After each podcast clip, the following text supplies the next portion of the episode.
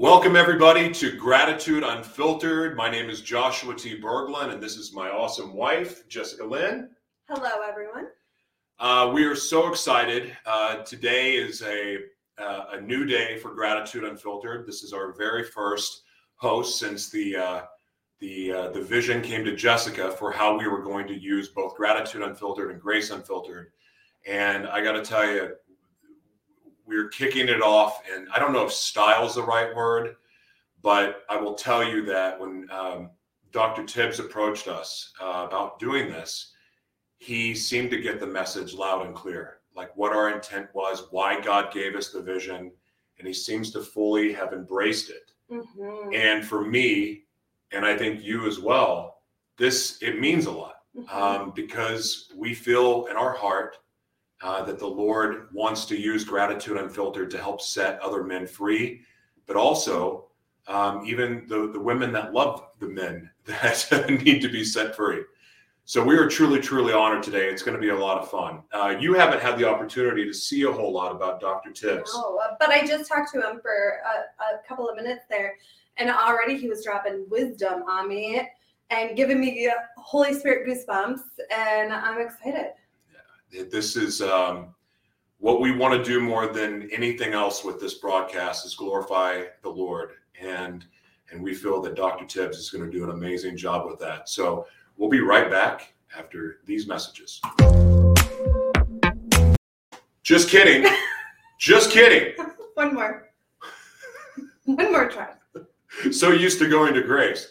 How about some gratitude?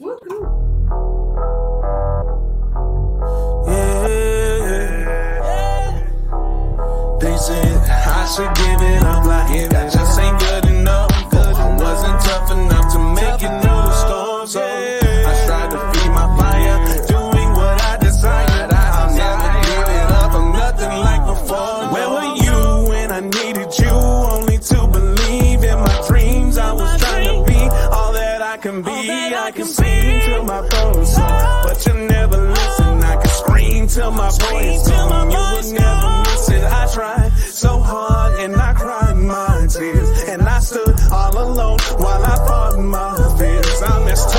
as you made me, but you never break me down. No, you never break me I should give it up like it just ain't good enough. Good wasn't.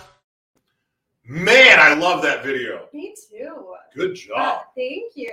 I got to tell you, for those of you who have followed the journey of gratitude unfiltered and me, um, I got to tell you, all of these improvements and everything for our set design and and just the overall look and feel of all of our broadcasts, that is Jessica and the gifting that God gave her. She's incredible. Uh, so I want to give kudos to you because honestly, these that gave me chills. That's awesome. Me too. And it's not me. I literally, when I do these videos, I just sit down and let the Holy Spirit lead me, and then I come up with it. Ends up being something I had no intent on making. So praise God. And that's and that's a thing too, because I mean, this is a ministry for you. Mm-hmm. And what I want to say about that is that a ministry doesn't mean you have to be behind a pulpit. A ministry can be anything. It could be through your painting, your singing, speaking, books. There's so many ways that it can be expressed, or you could play a role in those people that I just mentioned. You play a role in contributing to what they're doing for God.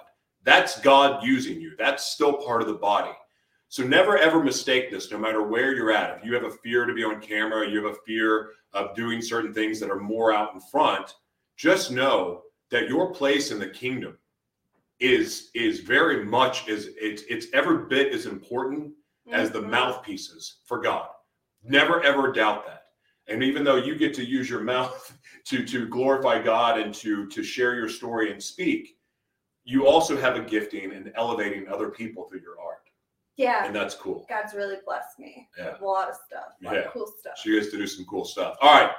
Ladies and gentlemen, you're in for an absolute treat. I am absolutely Yay. honored to, rep- to eh, represent, to introduce to you Dr. Calvin Tibbs. Hello, doctor. How are you? I'm fantastic. I'm enjoying this. You guys could have just kept going and just hearing what you want to up to. So awesome. So awesome to hear. Well, we are honored to have you here, and if you don't mind, I would like to pray for you and then uh, and set you loose. Absolutely. Glad to. Heavenly Father, thank you so much for Dr. Tibbs. Thank you for the word that you are going to speak through him today. Holy Spirit, just you're, you're welcome here. You're welcome here, and your presence is not only requested, uh, it's it's needed and it's wanted. I pray that you open the hearts and the minds of every single person listening. Uh, and Lord, I just pray that you are glorified above anything else.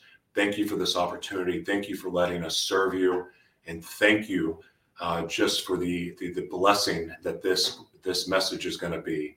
In Jesus' name, Amen. Dr. Tibbs, we'll see you soon, sir. Amen. So, if I were to talk about anything that connects to what we've already heard, one of the thoughts that has to be is that God is still building things. I love the idea about Dr. Myles Munroe that I heard a little bit earlier.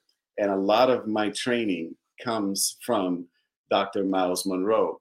And it's under purpose development training, which in the body of Christ is oftentimes like a, leftover thing. We think when we get saved, it's over. But notice, we're not in heaven, we're still here. And because we are still here, we have to still develop.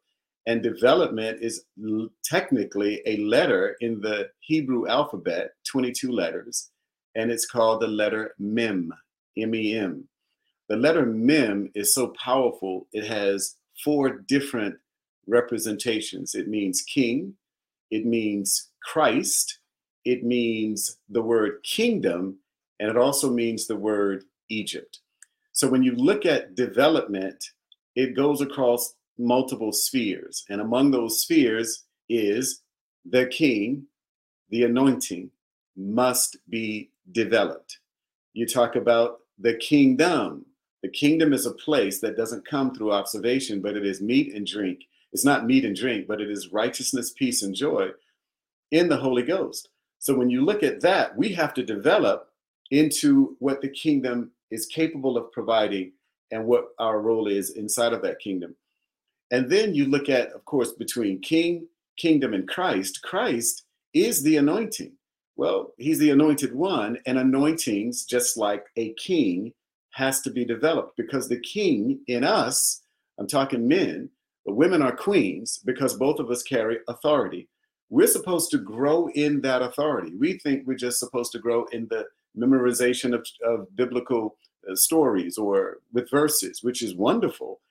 But I'm telling you, as a king in the earth, we have real authority and we've got to learn to develop that authority. But the, the outlier here is the word Egypt how in the world is Egypt connected to King, Christ, and kingdom? Well, the world develops people too. And the world loves to develop undeveloped Christians who don't know their anointing, who don't know their authority, and who don't know that they get everything from a kingdom that they are sent here to represent. And since that's knowledge that the devil wants to shield, then ultimately it is the people who perish, perish because of the lack of knowledge. So when I think about that letter Mem, and I take a look in the scripture, it's right there in the book of uh, Psalms 119, right in the middle of the Bible, the largest chapter. And you'll find that the letter Mem shows up. And the reason that it shows up where it shows up is because the next verses begin to reveal specific things about growth and development, which is another principal definition of the word or the letter itself, the letter mem. We're supposed to be growing, folks. I mean, Jesus already told us this. Paul told us this grow in the grace and in the knowledge of our Lord and Savior Jesus Christ. But I think sometimes there's a blockage to our growth because we don't realize if we're not growing from the kingdom of God through the anointing and under his authority, then the world is absolutely teaching us. And if the world is teaching us, it is creating in us outcomes that it desires that are contrary to the kingdom of God. So when I listen to Josh and Jess's story, it, it, it's incredible how people show up in existence to perform in accordance with where they have been trained or in accordance with what they have learned to grow through, to grow into. And I don't know about you, but back years ago when I was like 13, they said he's in a growth spurt. Well, you're the person growing. You don't feel growth when you're growing. You're just hungry, especially if you're a guy. You want to eat all the time. Well, my feet were getting, I guess, like they were being fed everything. And so I had like a coming up on a size 11 shoe, which meant I was supposed to be, in my head at least, about six two, six three, So I can play basketball and and you know show my skills. Well, guess what? I stopped at 5'10. But my feet kept growing at size 11 but they kept telling me he's going to grow into it. He's going to grow into it. Well, I never really grew into it the way I thought I wanted to grow into it again in terms of stature. So being around 5'10, playing basketball back in those days was kind of cool. But I think it's there's a parallel to how it is in the kingdom of God. I think there are times when the Lord is telling us, He's telling us that we can be all or do all things through the anointing. Paul said that which strengthens us. But that means the anointing has got to be developed. I think we believe that all things are working together for the good, for those who love the Lord and for those who are called according to his purpose. When we look at that word purpose, it's the word showbread. Bread doesn't grow in the wild. Bread, bread has to be harvested as wheat, developed into bread. Development's all over that. So wherever you are, you may be at the beginning of a growth spurt that you don't feel, that you don't understand, that doesn't quite connect. But in reality, someone saying you'll grow into it. You may not grow to the stature of your intended purpose, but as long as you're growing into the stature of God's intended purpose, then the letter mem, growth and development, is once again working out. It's interesting that that verse in Psalms 19, 119 that says, that he's a sweet, his word is sweet, like uh, the honeycomb or like the honey in the comb. Well, honey doesn't grow in the wild, just like bread doesn't grow in the wild. And just like ta da doesn't grow in the wild, there's development and growth to create honey. So it's no wonder it's under the word in the acrostic in Psalms 119 with every single alphabet having eight descriptors, eight verses that are assigned to it. It's, it's no wonder that God, the wonder, put growth and development with honey because it's sweet, but it might just sting. I mean, just think about it. To get honey is perilous in the wild. To get it from the grocery store aisle, not so much so. But in the end, when you're really thinking about how things go in the realm of the kingdom, in the realm of the spirit, unfortunately, a lot of Christians are as boring as watching paint dry. That's why I'm loving this ministry. The, the graphics are cool, the music is cool, they're cool, their story is cool. But I'm telling you, if you get deep into it, it's hot. Hot, hot, hot. Dun, dun, dun. I forgot what song that is. But the reality of what happens with people is that sometimes we think when you talk God, you think a sacred place that's separate from culture. When in reality, God didn't design us to be away from us. That's why He designed us to begin with completely naked. What? Yeah. Hot man, hot woman together, pat out. Things were moving, and we somehow want to separate those things out when in reality, all of life is connected to the one that made us to grow and develop. And so when you think about true growth, the letter mem, and true development, it's sweet and it stings. Because growth moves us beyond where we were into where we should be. And then because glory to glory is a part of the story, we grow again from where we were. It stings to the next level. But after a while, ask any beekeeper the stings don't sting as much as they do. The first one does because the body is surprised by the pain and it sends the nerve endings and the signals, ah, and put the stuff on it. I remember getting stung once. I thank God it was the only time I don't want to get stung again, but I was messing with the nest. And because I was messing with the nest, they came to deter any further provocation. That's where the world, Egypt, comes in. It wants to provoke you to stop going to that God of the ancient days, into those fellowships and those places where those Christians are. It wants to sting you to stop you from growing. The world wants to sting you so that you can not develop in godly things.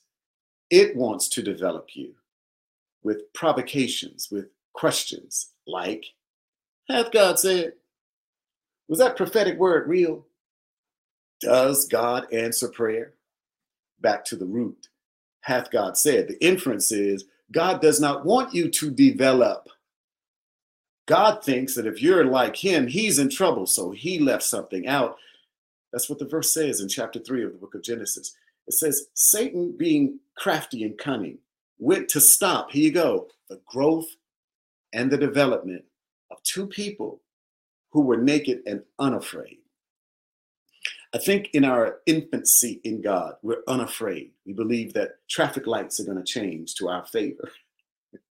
we think we're going to get the choicest parking spaces and then everything's going to be great. Everybody's going to get saved. And then Satan starts flying in and stinging. Shock effect holding you back and then wondering, I don't know, I just want to hold on to my salvation. And if you get in a few churches that stunt growth, I don't want to get into that, but if you get into churches that stunt growth, it's not your growth and development that is the priority, it's other things. But the kingdom's agenda did not change. You, my friend, we are supposed to grow. We are supposed to develop. We are supposed to walk as kings in an anointing, as queens for the for the ladies. We are supposed to walk understanding that anointings don't just show up because hands were laid on.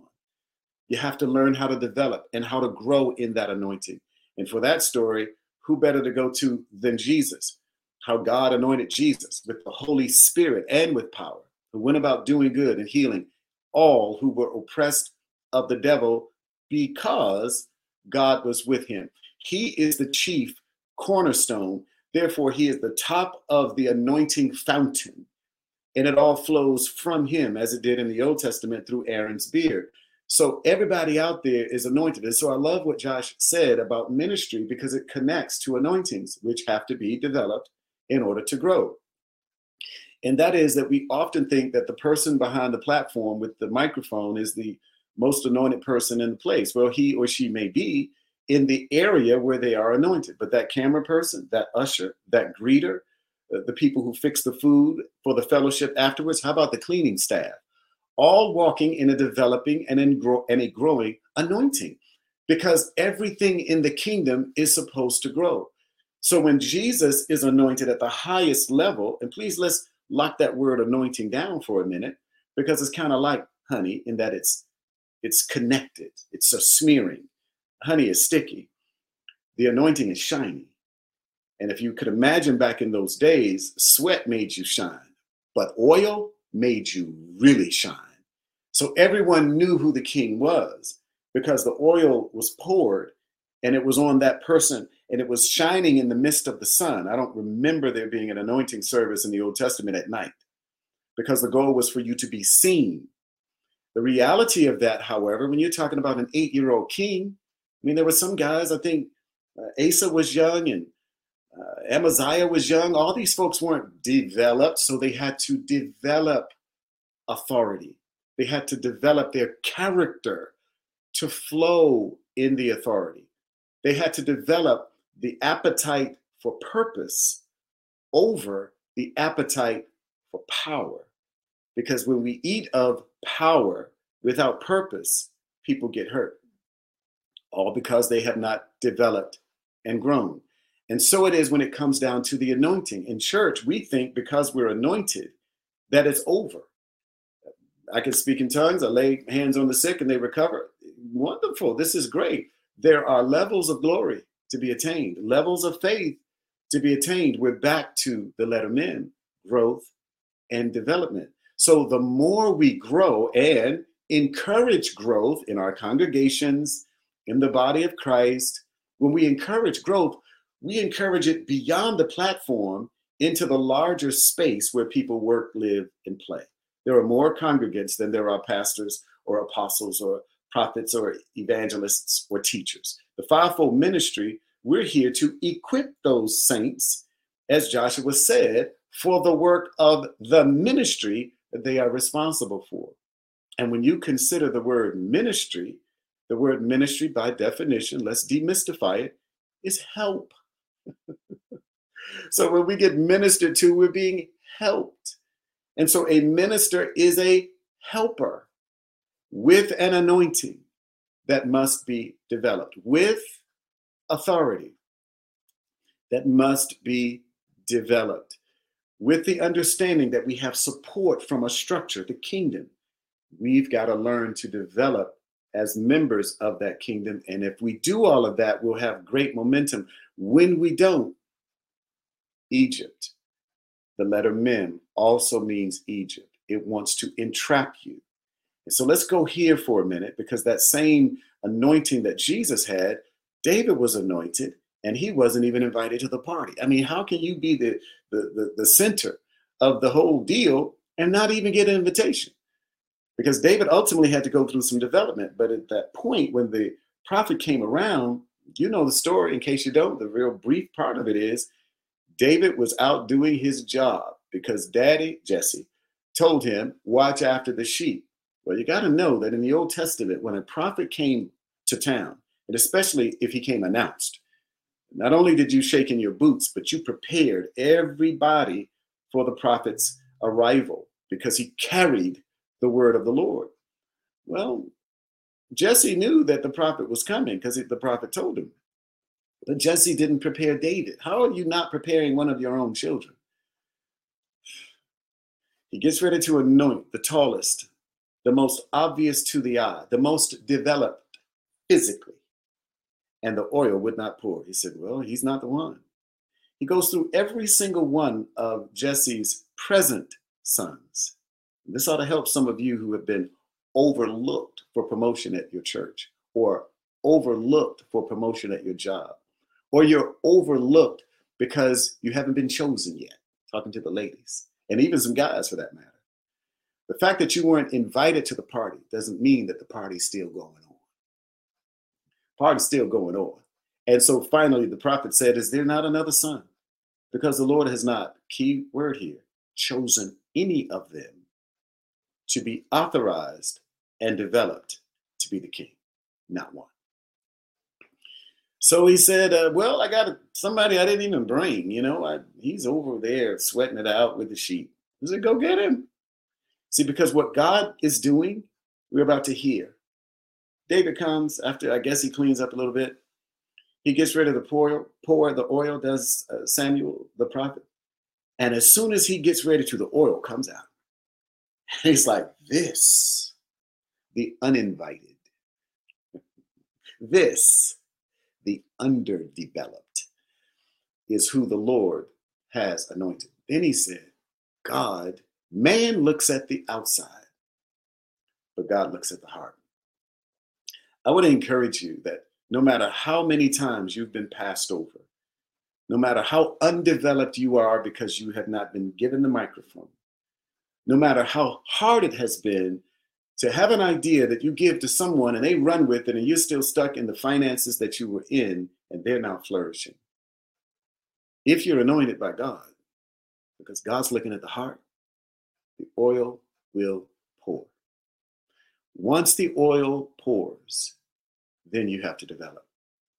And that's the part that I want to pick up with because, folks, we got to recognize that when it's time for us to grow, we can't stay where we were. We can't we can't look at last year's growth and tout that. We've got to keep growing. There's a glory to your story, there's another level to your dimension. And you've got to keep developing in order for that to be the case. Because let's just follow the rest of this trick here with David. King David, the chosen one, all of a sudden is now hanging out with the army of the Lord or Israel's army, and they're being shaken and they are afraid. And so the story basically goes that he gets there to deliver cheese. He's a courier, an Uber driver. And once he arrived with the order from his dad, he goes to Eliab or Eliab, I think. I forgot the end of his name, but this cat wasn't happy. I don't know if you've ever been around brothers, sisters, family, friends, co-workers And just your appearance messes with him. Just messes with him. Bottom line, he gets there and he's like, why don't you go back to those little few sheep you got? You just want to see what's happening. And what's wrong with that? Because all you're doing is watching what's happening because you're surely not fighting. It's not a victory to be seen. And you're dogging this guy out for obeying your daddy. Interesting. Authority development issues there. Nonetheless, he says, I keep hearing about this giant. And they're like, yeah, giant bad. He's a bad boy. Bad mama, shut your mouth. Talking about Shaft. We can dig it. All that's going on, right? I hope you got that. If not, it's in the movie. Nonetheless, so you got this thing happening where David's showing up and everybody's running. So he runs too. And he's like, Well, what's the deal? He's just The giant, man. It's the giant. We got giants in the land. Just one. All it takes is one giant to scare some people who are undeveloped. And so he said, Well, the giant is an uncircumcised Philistine. I'm hearing him rail against God. In other words, I'm developed. And you're the one supposed to be fighting for us? All that glitters is not gold, ladies and gentlemen. All that glitters is not gold. The word then began to circulate that the person who goes out and defeats the giant, oh, who's going to defeat the giant? We run from giants every day for however many days the scripture says. So finally, David then says, you know, if it's true that my taxes are going to change, I don't have to pay them, and I get the girl, and I get a nice place to stay. That's the girl, the glory, and the gold. Who wouldn't want to fight a giant? If you're gonna get all of that, well, I'll tell you who wouldn't want to fight a giant. All of Israel, including its undeveloped Saul leader. So David then goes to Saul, and Saul does what Sauls do. They try to get you to walk in their development. He gave him his armor and David walked around his helmet, his sword. He's like, I, I can't, I can't fight with this. This is not how I have been developed. The letter Mem in a book I'm going to write called the Book of Psalms, chapter 119 to be exact, tells me that this isn't good. So we took it off. And then he began to explain his development. And this is what he said. He said, You know, watching after my daddy's sheep, I understand the reason for the armor. When I was watching out for my daddy's sheep, there came a time that a bear came and took one of my sheep, and I grabbed it. What? This cat's special. We got to know this. This cat is. I grabbed a bear. Who? No one that I know.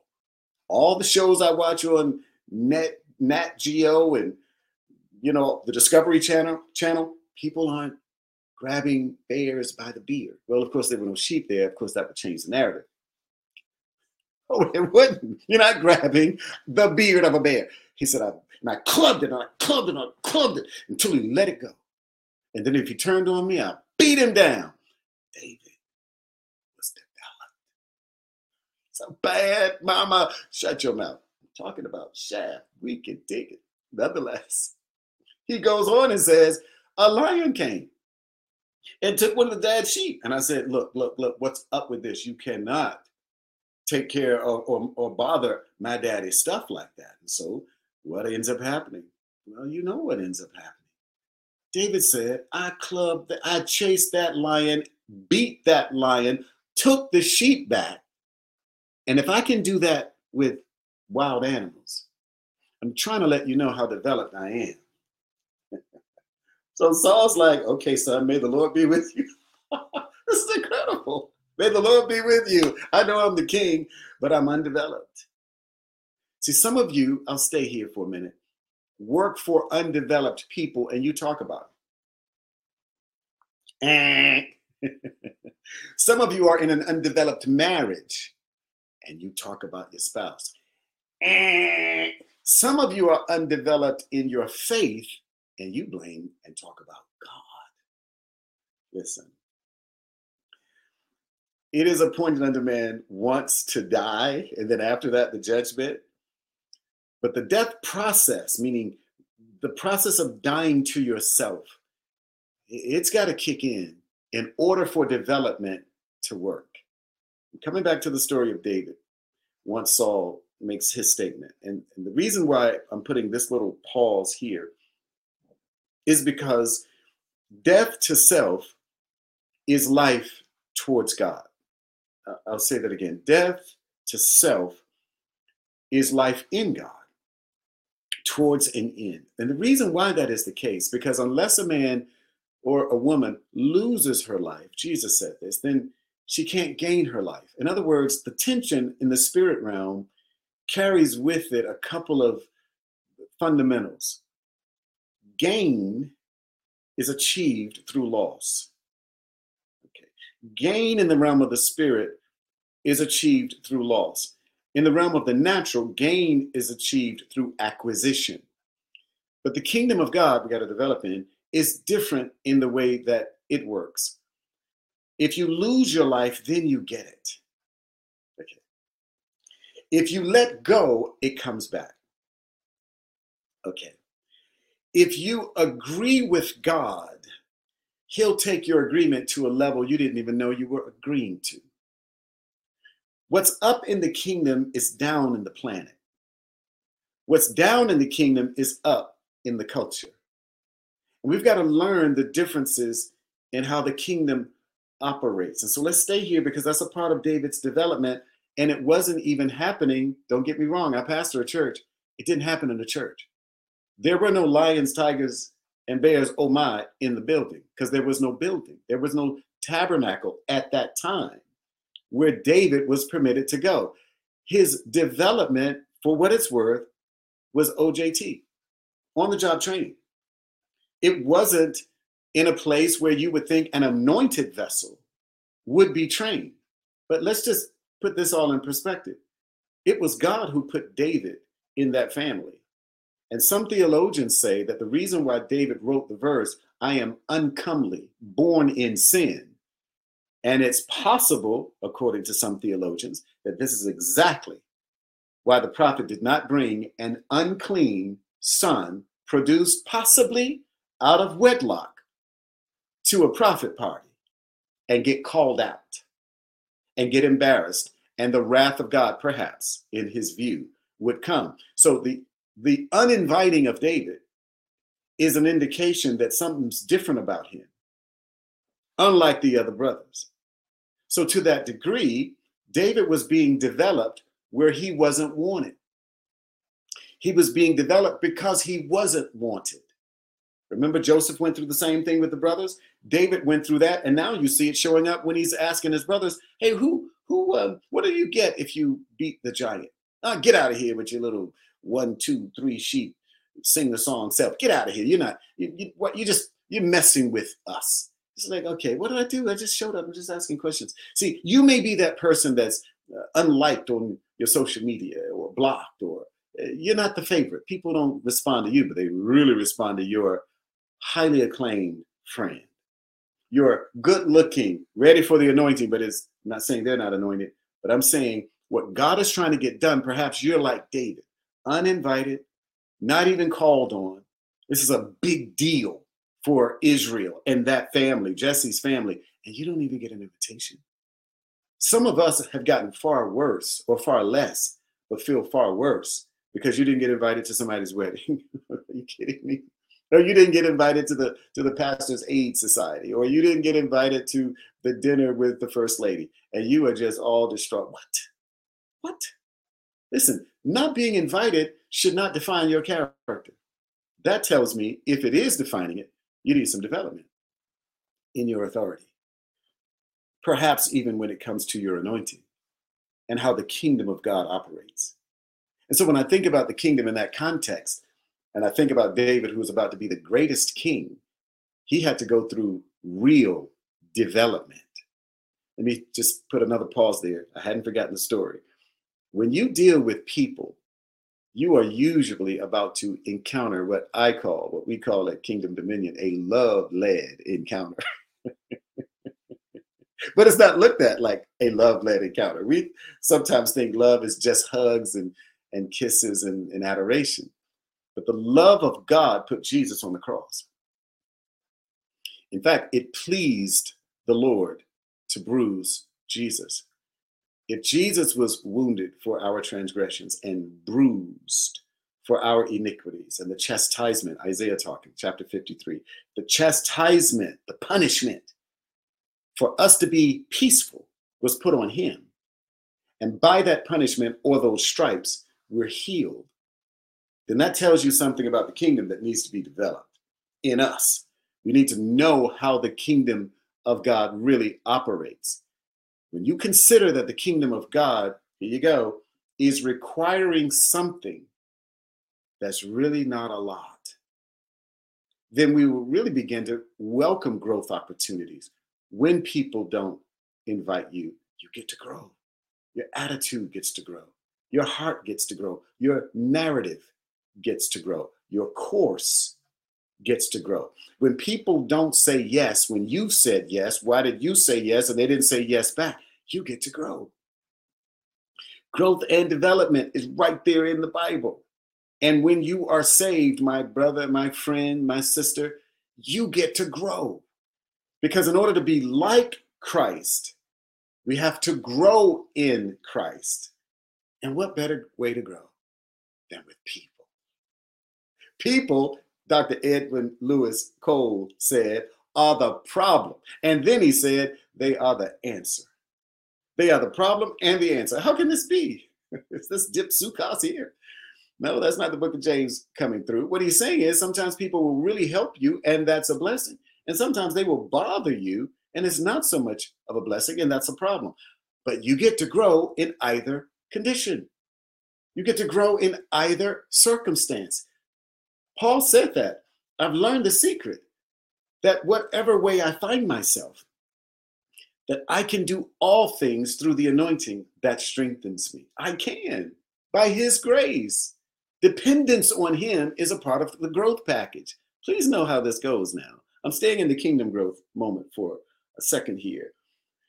Not having it all together in the world, the way the world looks at it, is uh, an indictment, as it were. You know, it's a mark against you. You're not together. You're not tight. You're not professional. You're not anointed. But in the kingdom of God, there is order going on where it might not otherwise be seen. And so in the kingdom of God, when Jesus says, when men persecute me, persecute you, rejoice. What? See, upside down. But that's a kingdom directive. He says, when they cast all manner of accusation against you, be glad that you're with me. What? See, that's a kingdom mandate. It's a kingdom growth hint.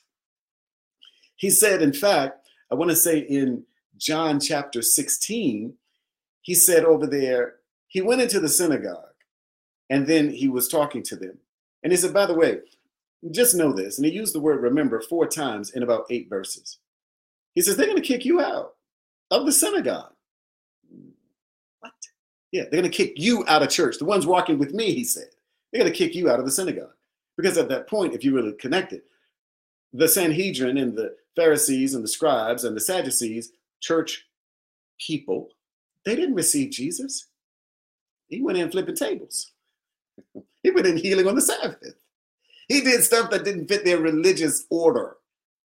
And because he did, they didn't include him. They excluded him just like like you. So, welcome to the non included club for this level of the letter men, where the development in the world doesn't invite you to their party. But you're being developed in the kingdom. And if you're being developed in the kingdom, rejoice and be glad and stop calling your prayer partner so fast. the Bible says, Whosoever shall call upon the prayer partner shall, no. The pastor, no. The trustees, no. Your mother, your father, Whosoever shall call upon the name of the Lord shall be saved. And that's a part of the kingdom development. We've got to learn to call on the king, call on the Father who made a kingdom. All things are working together for those of you who love the Lord and who are called in accordance with his purpose. Purpose must be developed. Purpose is developed when you learn how things work. And how will you learn how they work? if everything works. Got to have some things that don't work. I'm not finished with David yet and Saul. That will be held up for the end here. But the reality is, if you're trying to find out what God wants and you're talking to people who don't seek Him either, it's going to be very difficult for you to develop or grow in grace and in knowledge because you keep getting bailed out by people who bail themselves out. Since we're on the bailout right now, when Jesus comes back, there's a verse that says he's coming back for a church without spot or wrinkle or any such thing. You remember that verse? Well, what does that mean? You know, is he coming back for a clean garment? The inference is that yes. But the definition of the word that's specific to he's not coming back for a church that's without spot or wrinkle. When you look that up, the definition, similar to the word purpose, which we'll go to next, spots or wrinkles visibly are on garments or they're not on garments. But the garment that he's referencing is the garment of self satisfaction through the undesired interest to get help from Jesus. I'll put it real plain. He's not coming back for people who rescue themselves. That's what the verse literally means. Okay, God's not coming back for people who are self sufficient. That's the word I was looking for. See, the self sufficient don't need God because they question, hath God said, when they don't get what they said in prayer. See, self sufficiency is something that we tout in the world as a sign of having it all together, of being excellent at things. And there is some truth in that. But in heaven, it's not so. Why? Because to get to heaven, perfection is required. And if self sufficiency is the perfection that is presented, it will be sadly lacking. And because it is sadly lacking, God's not coming back for people who think they don't need Him. A powerful a thought. He's coming back for people who know that we need a Savior. And we develop under the lordship of that Christ, who is our authority because He's our King and you can't really get to that point just by showing up for the song service or for praise and worship and getting your praise on. And the motive for going is to get my praise on. All that's wonderful. It's all a bridge to get you there. Ultimately, you are going to have to, my friend, learn from God directly. Of course, people can help you, but what they need to help you get is dependent on God. See, the self sufficient are independent. But those who are dependent are interdependent because God will roll on you a requirement that He won't do. God won't make you grow. Please understand this. He's not going to make you grow. We're on a series at our church called Let God Bless You. And that, that series has been in place since the beginning of the year because the thought came to me about three years ago let God bless you. And I was like, okay, okay, I don't understand why I wouldn't let you bless me. It took me a long time. Maybe I'm just beginning to understand it after three years when I think deeper, because you know, truth has levels, revelation has levels. And maybe I'm at a level now where I recognize that some of what God wants to bless us with, we block. we block blessings through disobedience. We block blessings through unbelief. We block blessings through murmuring and complaining.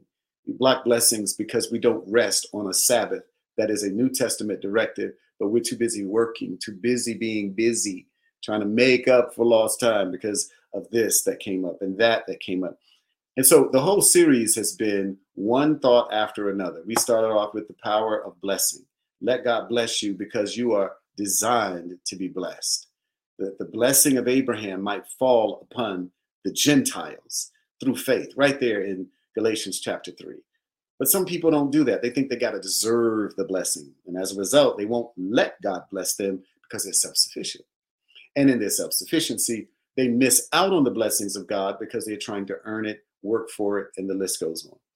We went from there through to the Sabbath. We went to the right of the firstborn. Any of you who are firstborn, when you read the scripture, you have a specific blessing from the Lord that belongs to you. But if you don't let him bless you with through that, then the blessing will sometimes go to the second born. That's literally what happened When you go back in, in history, uh, Jacob and Esau, you know, that's what happened, or Manasseh. Actually, it was Manasseh and Ephraim, who were the sons of Joseph. And they went to their daddy Jacob, their grandfather. And Joseph was like, Dad, bless my sons before you die. And he did this number on them. And he's like, Well, wait a minute. What, why are you doing that? Manasseh's older. He's like, I know what I'm doing, son. I know what I'm doing. because sometimes the blessing is going to flow in, in, in an order of divine appointment. And if you're okay with receiving that, you'll have that. If not, then you won't get that.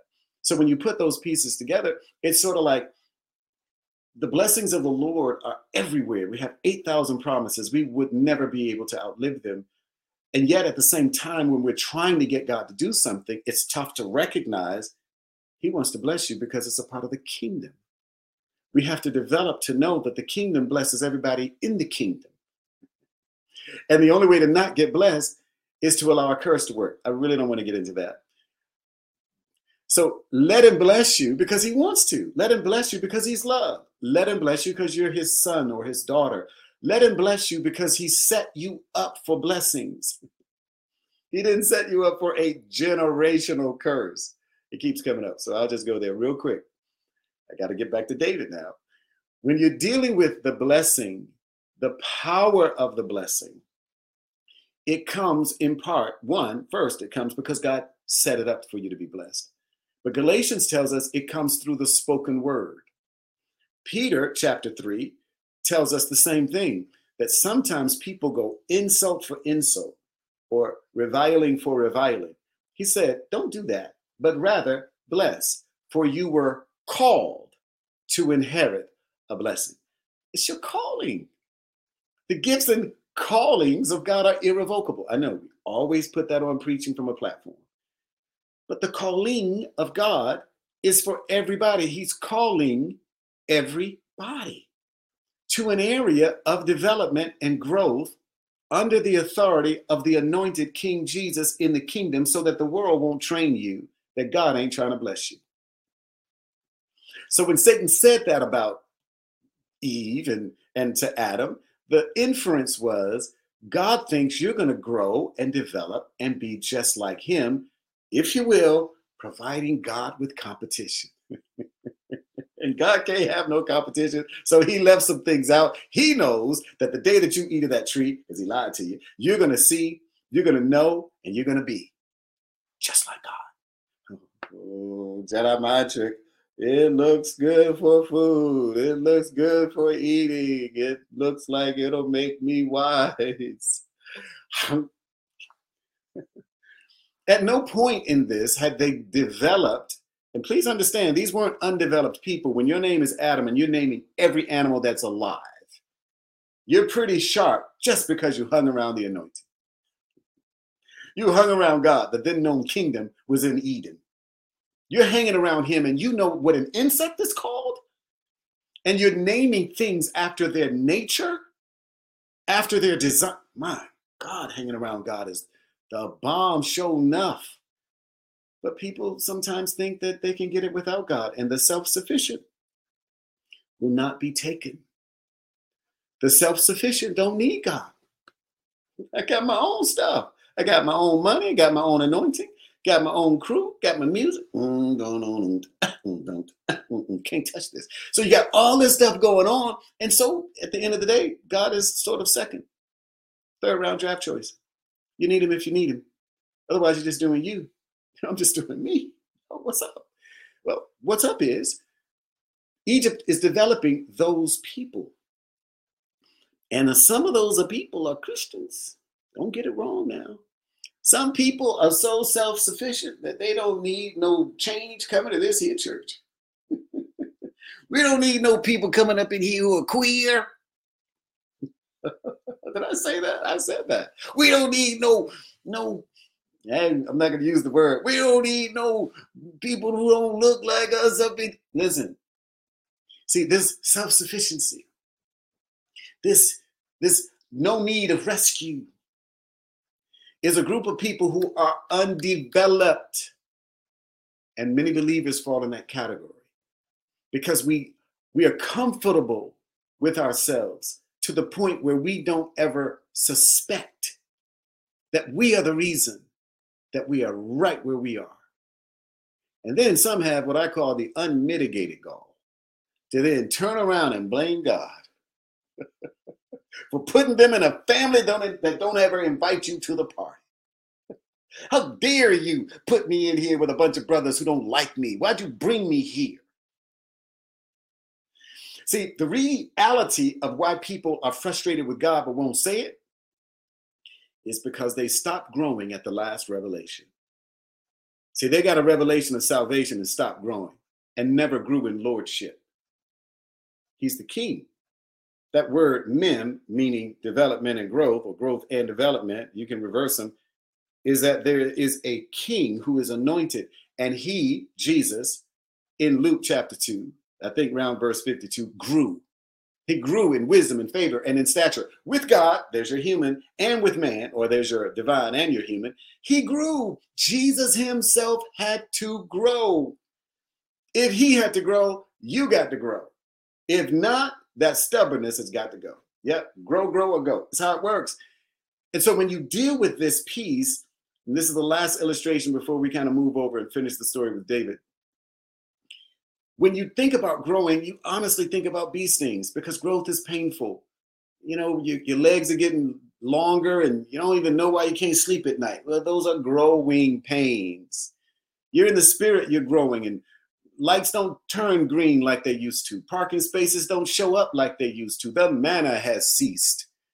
And now you got to walk from a hundred yards with your healthy legs complaining every step of the way because it's hot outside or it's raining outside. We're missing the big point. You're still going to the mall to spend money and be a blessing to whomever, including yourself.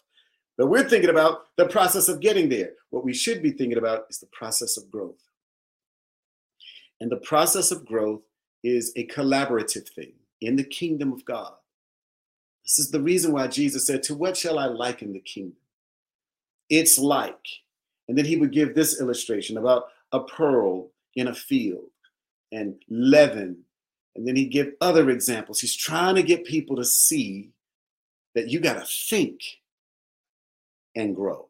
Napoleon Hill wrote the song or wrote the book, Think and Grow Rich. But see, some Christians want to be rich without thinking about it. And then they want to blame the people who I'm just saying, I'm just talking to the religious crowd now. If that's not you, you can just say amen and keep it moving. But I'm telling you, there are a lot more people who want what the world has, but won't grow to get it in a kingdom that supplies all of it. Is, is this helping you, son? I mean, really, if we were in the chat, I'd be asking for the chat. But you're okay. So you got to be okay with growing. Because if you're not, you're okay with being the same. And glory to glory is a part of your story. Faith to faith is a part of the race. Everybody has got to get locked in on that. This is the reason why the world is so jacked up because we're not growing. They're growing in technology, but they're not growing in character because of these open marriages and all types of uh, design apathy actions. Words that say, well, that ain't that and this ain't that, but well, wait a minute, it is now they're teaching us. And again, development will come from Egypt if it doesn't come from the kingdom, if it doesn't come from the king, and if it doesn't come from the anointing.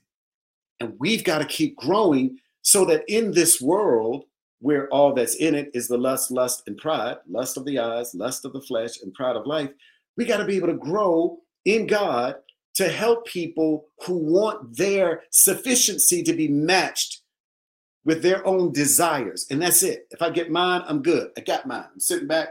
I ain't thinking about what they do over there. I couldn't care less. Well, that's wrong. That's wrong. We're supposed to be concerned about or care about our neighbor. But the Cain in us will sometimes say, Am I my brother's keeper? In fact, I don't consider that guy a brother or that person a brother because of what they're doing. Fine, fine, fine. But God wants them. And can He possibly even begin to use you? Well, that depends on whether or not you allow development to occur. So here's a here's another good example for you as we wrap this up. Everybody knows Romans 8:28. You know, we know that all things are working together for the good for those who love God, the Lord, who are called in accordance with his purpose. Look the word purpose up, and it doesn't mean what we as- ascribe to it in terms of definitions. You know, purpose for us is when the intentions to do are are strong enough to not be resisted by the intentions not to do. We consider purpose where people observing righteous practices, P U R P O, opposing selfish enticements. Some people consider purpose the passion, the thing that you would do for free. However, you describe it, that is not how it is described in Romans 8 28. Romans 8 28 uses the word purpose, but the definition of it, when you look it up, is bread. Wonder bread. It's bread. So we know that all things work together for the good, for them that love the Lord, for those who are called in accordance to bread. Okay? It's literally showbread. Showbread is also called shoe bread by spelling. What? What are you talking about? See, that's why I don't go to no church. Just hang in there, get developed, get in line. You're getting developed one way or the other. So the word showbread is what the priest ate. Okay, so how am I being developed by what somebody ate? How am I being developed by food? How is all things working together for my good? Because of I'm called in accordance with bread. Well, then that takes us over into taking a look at how bread is produced. It doesn't grow in the wild, just like honey. The letter mem is in both. Well, what this tells me is bread is made. So no wonder Jesus said, if the Son shall make you free, you're free for real. If he shall. Now, they went on to say, the people in that context, what, what do you mean made free? We have the culture, we have our lineage, we have a degree, we have our education, we have our experience, we have Abraham as our fathers. How is it that you're telling us if you be made? These cats were crazy, man. That's crazy how patient Jesus is. He's so patient. How is it that you might be, that you're called saying that you might be made free? He said, if you're going to be free indeed, for real, for real though, if you're going to really be free, I am the only one. Because I'm at the top of the anointing food chain. It all flows down from me. And if I smear on you the loan of liberty, because in heaven you don't need an anointing, because there is no foe to fight. If I set you free, you're free for real. So freedom in part, well, in whole, is accomplished by what Jesus did on the cross. So since he set us free, what are we supposed to be doing while we are still here? Collaborating, developing, harvesting wheat, working with our hands, with our mind, to make something from something that came to us in the raw.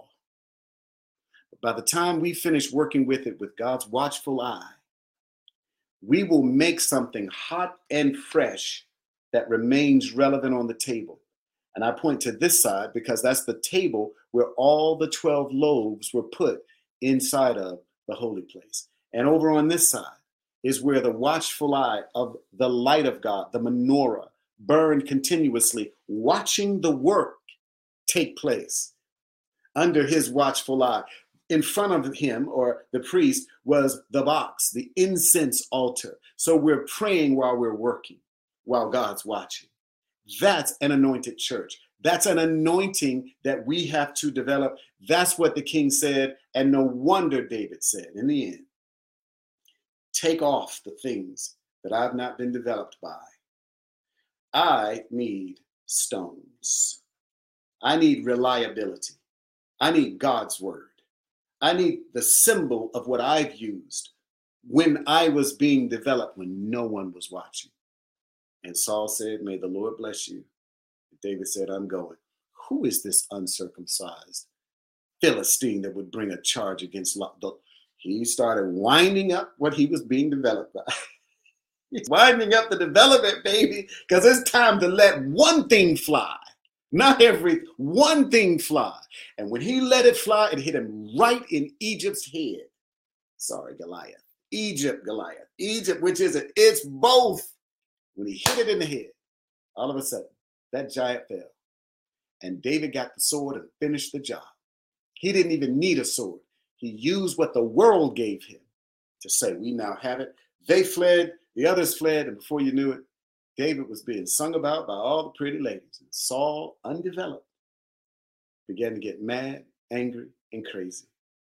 So I want to encourage you no matter what's going on in your life, no matter how difficult things may be, let the development of God work until it is complete. And when that is done, you will find your place in the kingdom under the anointing of God, and you will have authority so that you can outsmart Egypt and the devil. God bless you. We'll see you the next time. Dr. Tibbs, everybody. Wow. wow. that was so good. That was so, it was like you were talking straight to us the whole time, I felt. Oh, yeah. Oh, yeah. It was just, I have four pages of notes. Uh huh. I felt God. every single word all God. I promise you, all of that was God. I every believe it. it. Yeah, every bit of it was Him. So He gets glory. I give Him praise and thank you very much. Amen. I was kind of wondering where the stopping point would be. So at about an hour, I remembered the note that was sent an hour. So it's like, stop there. So there you go. it would be cool to have you come back and do it again, though, and so we can hear more. Praise yeah. God. Be delighted. Absolutely be delighted to do so. Dr. Tibbs, why don't you tell everybody, because you have a new book that's out, correct? I do.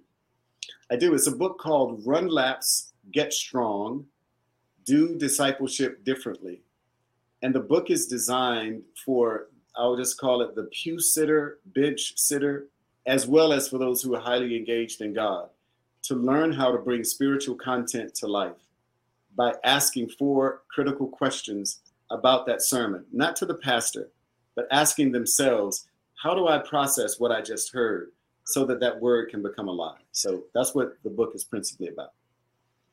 That's so good. That's that that's what Joshua and I have been recently discovering and talking about a lot lately, especially with our girls, is about how God is inside of us and and you telling people to take what they've heard and then going and bringing it inside of you to discover the truth. It goes right along with it. Yeah, I think there are so many of us, and, and Josh said this at the beginning, where we think it's only the people with the microphone who are anointed. And that leaves them uh, or the larger number of people without a job. And that's that's terrible. It's it's great for the darkness because he has less to fight. But to your point, just when your, your daughters recognize that God is capable of being active in any moment in life, and that he actually wants partnership in every moment in life, that then we receive righteousness as normal. And when God's normal to us, then the Jesus ministry, 85, 95% of his work done outside of the church, will be done more because we're living epistles and we're carrying God with us in the journey versus waiting for Sunday morning to start. You know, I I love that. It's so powerful. And for me, you know, after I give my life to the Lord, um, it's been six years now, but it took me about two years to accept that God loved me mm. exactly the way I was.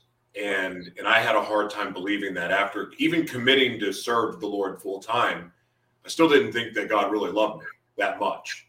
Okay. And because I was still struggling with, you know, mental health issues and, and you you looked enough into my in my story to understand that there's a lot there to for God to to heal and work through, and it still is doing it. But it it it took me understanding that not only does does God love me exactly the way I am, it also helped me make more loving decisions for myself because I recognize that not only is God everywhere and in, and in everything, He's also inside of me. So when I'm treating myself poorly, I'm making bad decisions by putting methamphetamines and sleeping with anything that walks and all of those things. Like that is not loving myself, and it sure as heck isn't loving God. And if God is inside of me, well, that makes a lot of sense that, well, my body is a temple. So I need to honor my body. And so that's making another loving decision for myself. And once I got there and understood that, it changed my walk. Now, am I everywhere that I want to be? And do I always remember that God is inside of me? Oh, absolutely not, because of what comes out of my mouth sometimes. Right. That said, that understanding, I believe, will help people understand just who God is for us and mm-hmm. why Jesus matters so much. So incredible. It's so incredible. This is re- the reason why UL's ministry is is so explosive. I love everything about it. It is updated. It is for the times that we live in. Uh, what you've come through, you have come to. You've come to a place from a place. And because of that, you are more real individually and as a couple than the most celebrated of, of us who have a different view, a different background. That's the reason why this is the hour for what he has brought to bear inside of you because there's a culture out there.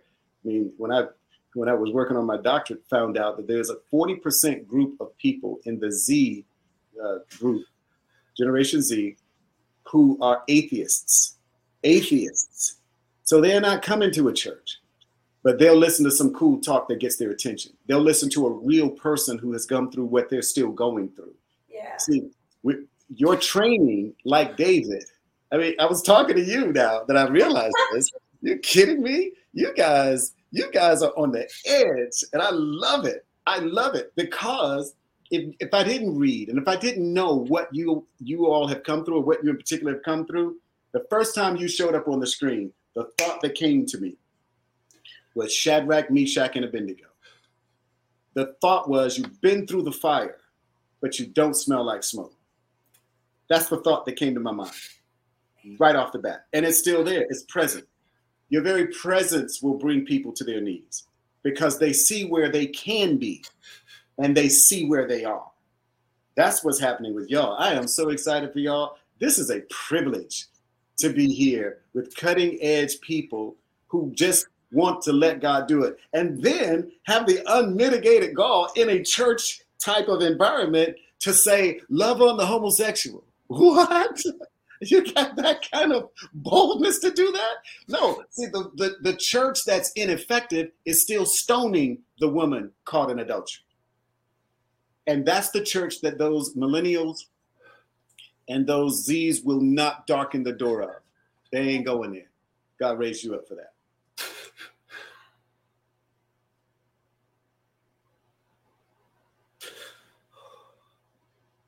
Thank you for getting it.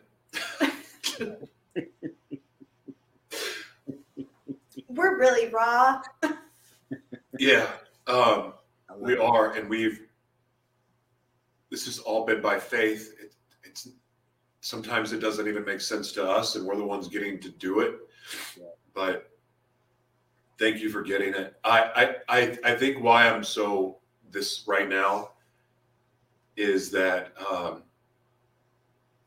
I I've been rejected by the church. Like all I've wanted to do is serve and help, and God has blessed. I mean, both of us with some really awesome gifts and all we want to do is use it to help people and the very place that should welcome us doesn't and uh, as, as, as a as a not every church that can't say that but everyone we've approached is we've been rejected and uh and dad gummit i know i know i'm not the only man of god that struggles with real stuff because I I know because in the shadow world I used to see some of those people that are on stage now. Jesus. And I know these things, and they're the same people that won't let me speak at their church because I know there's people like, especially men, men that were abused and hurt, yeah. and and and and so they're confused about who they are and what they are. They don't know if they're gay. They don't know if they're bisexual. They don't know any of these things. Yeah and they're struggling and they suffer in silence. But by suffering in silence, what they do is they take it out on the people that love them the most. Yeah. And they do more damage in that cycle of addiction and abuse and narcissism and, and, and, hmm and broken homes.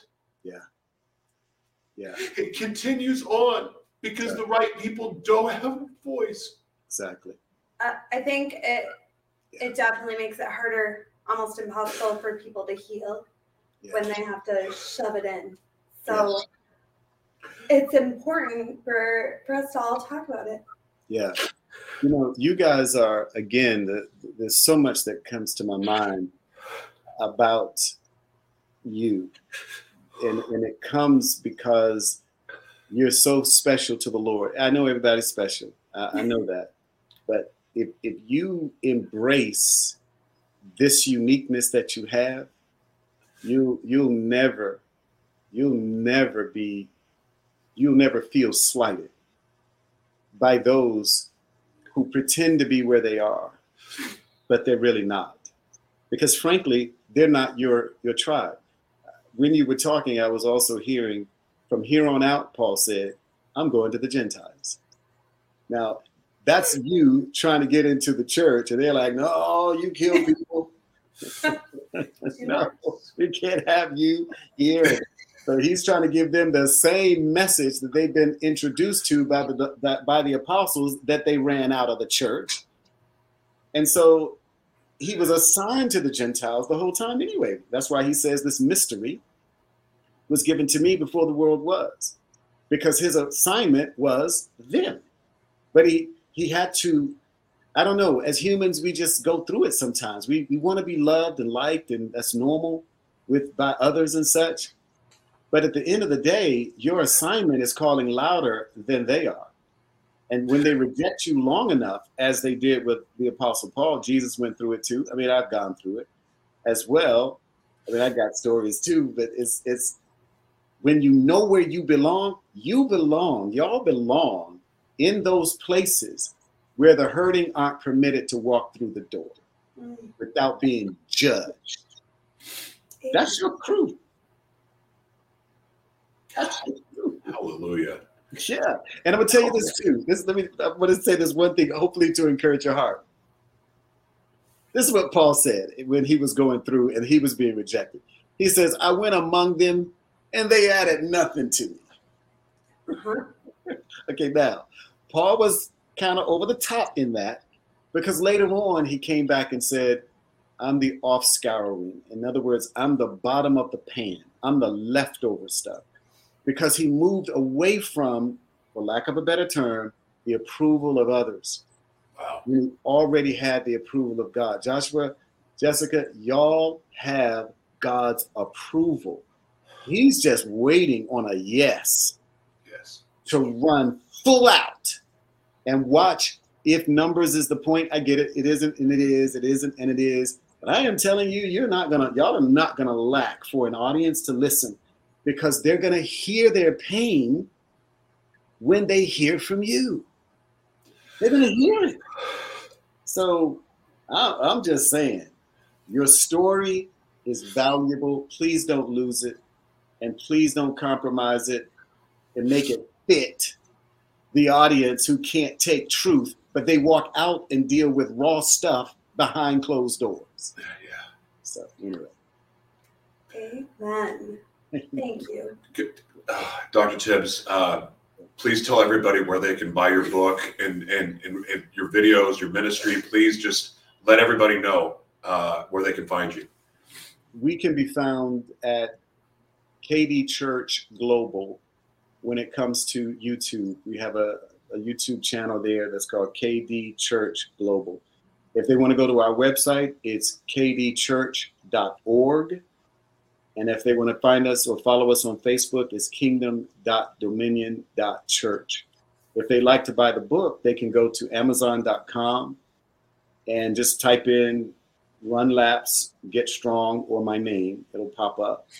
And if they want coaching, because I do a full time coaching practice mainly for couples, millennials, Zs, um, baby boomers, and Xers to help them rebuild, restore, and reconnect broken relationships. I talk to them almost every day.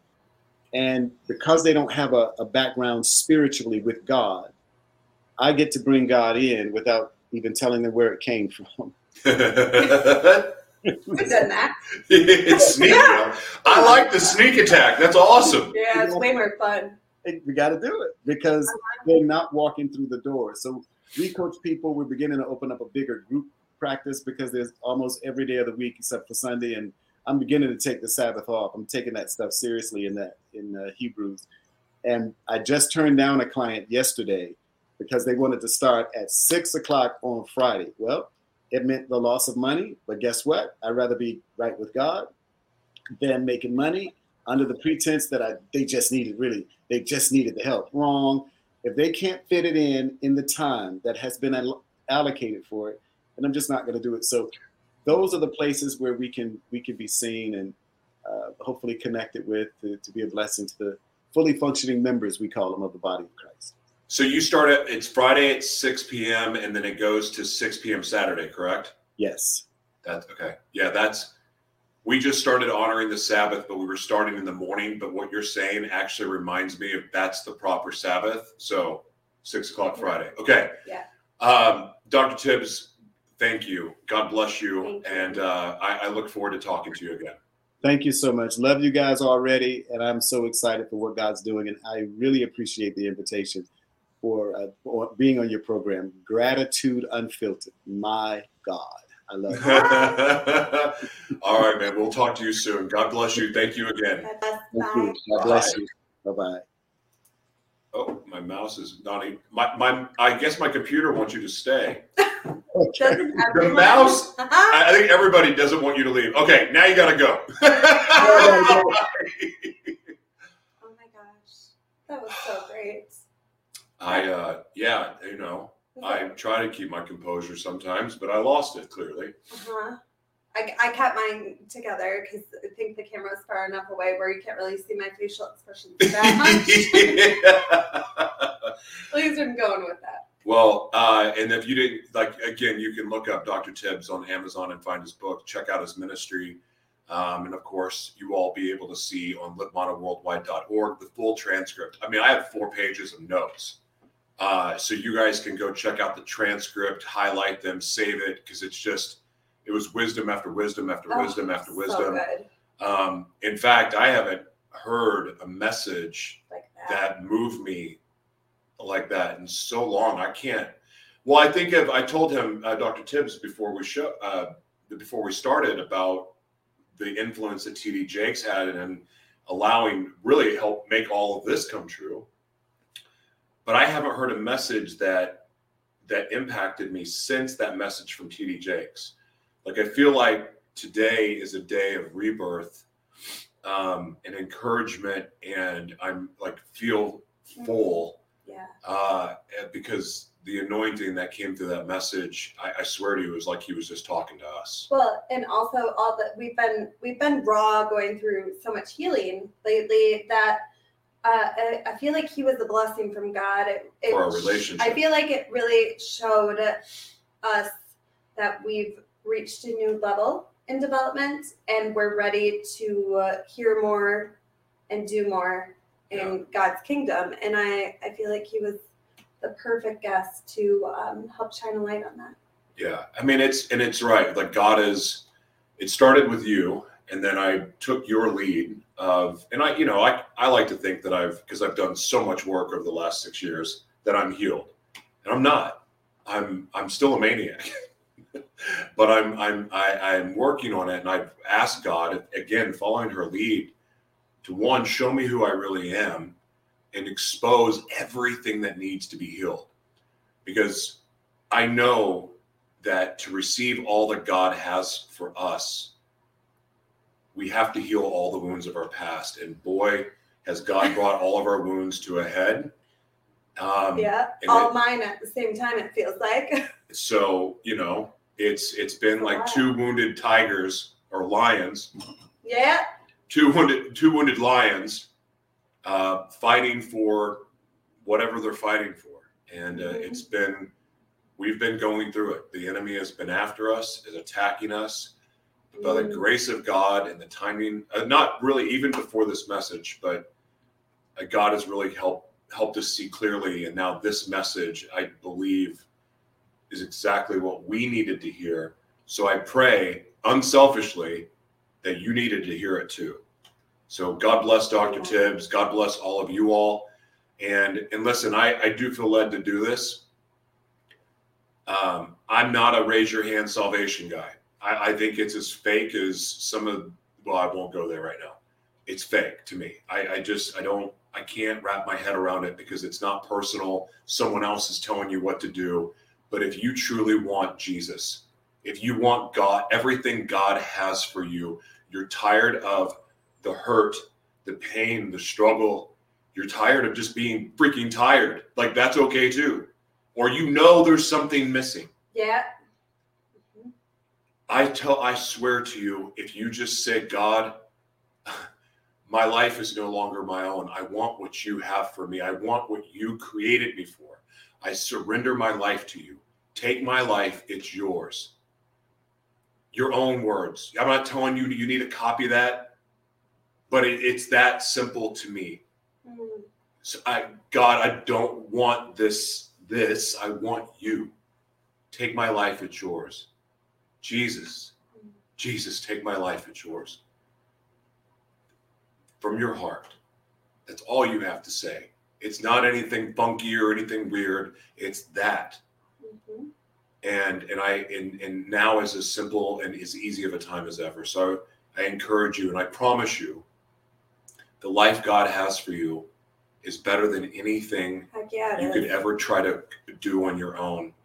It's so extraordinary. I wish I knew this years ago. If if if somebody would have told me my life would be more wild, more fun, more spontaneous, more crazy with Jesus, I would have signed up for that a long time ago Mhm. instead of going to my dealer looking for crazy. Mhm. And that's the God's honest truth. Yeah. That is God's honest truth. So anyway, do you have any last words, babe? I mean, I could go on and on about all of the all, all of the wisdom and all of the things, and that it, re- really, it's just just start start asking questions. Don't be scared to question. Just start asking questions, and He will reveal the things, and they will just make sense. That's true. And look, God's a big boy. I gave my life to Christ cursing at God. I mean, it started off as cursing. I didn't curse him after I gave my life to him. I actually apologized for it. Um, but you, you're right. It's right. God is God's a big boy. He can handle your questions. It's okay if you question. I think He wants you to. because there's nothing that will help you be more certain and more sure is when God reveals himself to you and gives you those answers that you so desperately seek. Amen. God bless you guys. Thank you for being here. Bye. We will see you next time. Um, this mouse, there we go.